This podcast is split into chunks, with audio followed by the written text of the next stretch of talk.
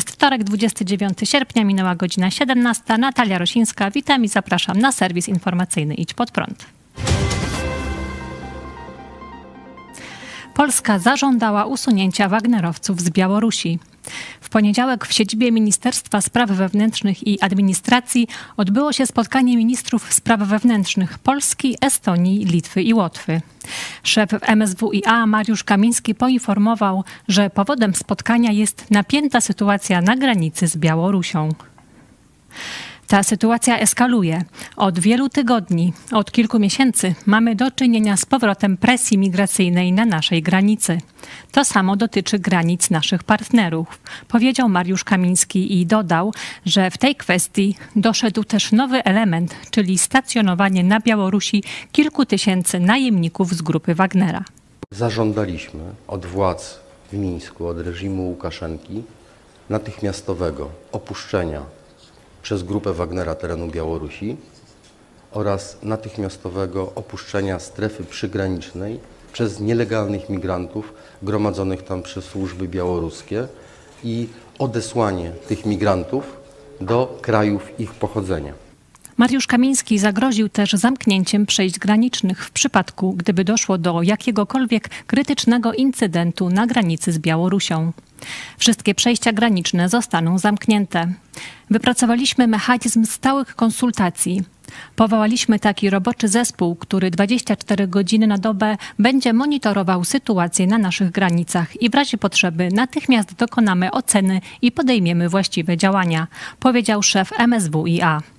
Przypomnijmy, Wagnerowcy zostali wysłani przez Kreml na Białoruś ponad dwa miesiące temu, po ogłoszeniu, że Jewgeni Prigorzyn wstrzymał marsz swoich najemników na Moskwę. Nadawali sygnał Radio Stop. Jest decyzja prokuratury. Prokuratura Krajowa postawiła zarzut dwóm osobom, które dopuściły się nieuprawnionego użycia sygnałów radiostop i skierowała do sądu wniosek o areszt dla podejrzanych w tej sprawie. Postawione zarzuty dotyczą stworzenia sytuacji, która ma wywołać przekonanie o istnieniu zagrożenia dla życia lub zdrowia wielu osób lub mienia w znacznych rozmiarach. Za pomocą zabezpieczonego przez policję sprzętu krótkofalarskiego mężczyźni ci mieli w różnych odstępach czasu nadawać sygnał dźwiękowy uruchamiający w pociągach hamulec bezpieczeństwa. Doprowadziło to do chaosu na kolei i do opóźnień wielu pociągów. Wczoraj w godzinach wieczornych podlaska policja poinformowała, że jednym z podejrzanych jest białostocki policjant. Komendant wojewódzki policji w Białymstoku wszczął postępowanie dyscyplinarne i wydał decyzję z rygorem natychmiastowej wykonalności o zawieszeniu funkcjonariusza. Uruchomiono też procedurę zwolnienia ze służby. Podejrzanemu grozi od 6 miesięcy do 8 lat więzienia. Sprawę skomentował w telewizji Idź Pod Prąd redaktor Cezary Kłosowicz. Funkcjonariusz, który ma y, służyć, bronić, to y, szkodzi E, ludziom, e, szkodzi państwu. E, myślę, że pierwsza sprawa to jest jeszcze to, że w ogóle ma taką możliwość, to o czym mówiłem, że te, nie jest to należycie zabezpieczony system. Trzeba przypomnieć tutaj, że to się dzieje w kraju, w którym człowiek, który zaatakował komendę główną policji z granatnika, jest komendantem głównym policji. Także no już samo to nam e, trochę naświetla e, sprawę i e, no jak tu teraz wymagać od szeregowych policjantów, jeżeli sam ich dowódca po prostu zbrojnie zaatakował centralę policji i nic się nie stało i cały czas, cały czas jestem komend- jest w służbie i, i cały czas jestem dowódcą. A dziś po raz kolejny odnotowano wielokrotne użycie nieuprawnionego sygnału radiostop na kolei. Tym razem zarejestrowano je w województwach łódzkim, pomorskim, opolskim i mazowieckim. Watykan tłumaczy swojego przywódcę. Zwierzchnik ukraińskiego kościoła grecko-katolickiego arcybiskup większy kijowsko-halicki Światosław Szewczuk zareagował na głośną w ostatnich dniach wypowiedź papieża Franciszka do młodych Rosjan. Zakładamy, że słowa Jego świątobliwości zostały wypowiedziane spontanicznie, bez zamiaru oceny historycznej ani intencji wspierania imperialistycznych ambicji Rosji. Podzielamy wielkie rozczarowanie ukraińskiego społeczeństwa obywatelskiego po tych słowach. Przypomnijmy, że papież w swoim wystąpieniu nie odniósł się do rosyjskiej inwazji na Ukrainę, za to stawiał imperialistyczną Rosję władaną przez Piotra I i Katarzynę II jako wzór, a uczestniczącą w spotkaniu w Petersburgu katolicką młodzież zachęcał. Jesteście spadkobiercami Wielkiej Matki Rosji. Kontynuujcie to. Dziękuję za wasz sposób bycia, za wasz sposób bycia Rosjanami. Ukraiński przywódca grecko-katolickiej ocenił, że w tej wypowiedzi papież nawiązał do najgorszego przykładu rosyjskiego imperializmu i skrajnego nacjonalizmu. Arcybiskup Szewczuk wyraził też obawę, że niektórzy zrozumieją te słowa jako zachętę do właśnie takiego nacjonalizmu i imperializmu, który jest prawdziwą przyczyną wojny na Ukrainie. Wojny, która każdego dnia przynosi śmierć i zniszczenie naszego ludu. Ukraiński hierarcha wskazał, że wyrażenia, jakimi posłużył się papież, inspirują neokolonialne ambicje kraju agresora, zamiast je potępiać i potępiać ten sposób bycia Rosjaninem. Jak napisał w swoim oświadczeniu arcybiskup Szewczuk, Oczekujemy na wyjaśnienie ze strony Stolicy Apostolskiej, aby słowa i intencje Ojca Świętego nie zostały zmanipulowane. Słowa papieża skrytykował też rzecznik Ministerstwa Spraw Zagranicznych Ukrainy Oleg Nikolenko. Naprawdę szkoda, że idee wielkiej rosyjskiej potęgi, które w rzeczywistości są przyczyną chronicznej agresywności Rosji, świadomie lub nieświadomie wychodzą z ust papieża.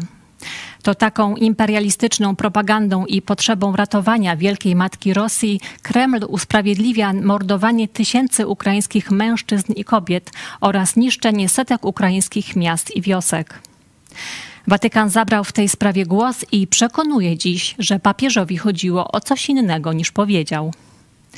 W słowach pozdrowienia skierowanych spontanicznie do niektórych młodych rosyjskich katolików kilka dni temu, jak jasno wynika z kontekstu, w którym je wypowiedział papież, zamierzał zachęcić młodych ludzi do zachowania i promowania wszystkiego, co pozytywne w wielkim rosyjskim dziedzictwie kulturowym i duchowym, a na pewno nie do wychwalania imperialistycznej logiki i osobistości rządzących, cytowanych by wskazać pewne historyczne okresy odniesienia, napisał rzecznik Watykanu Matteo Bruni.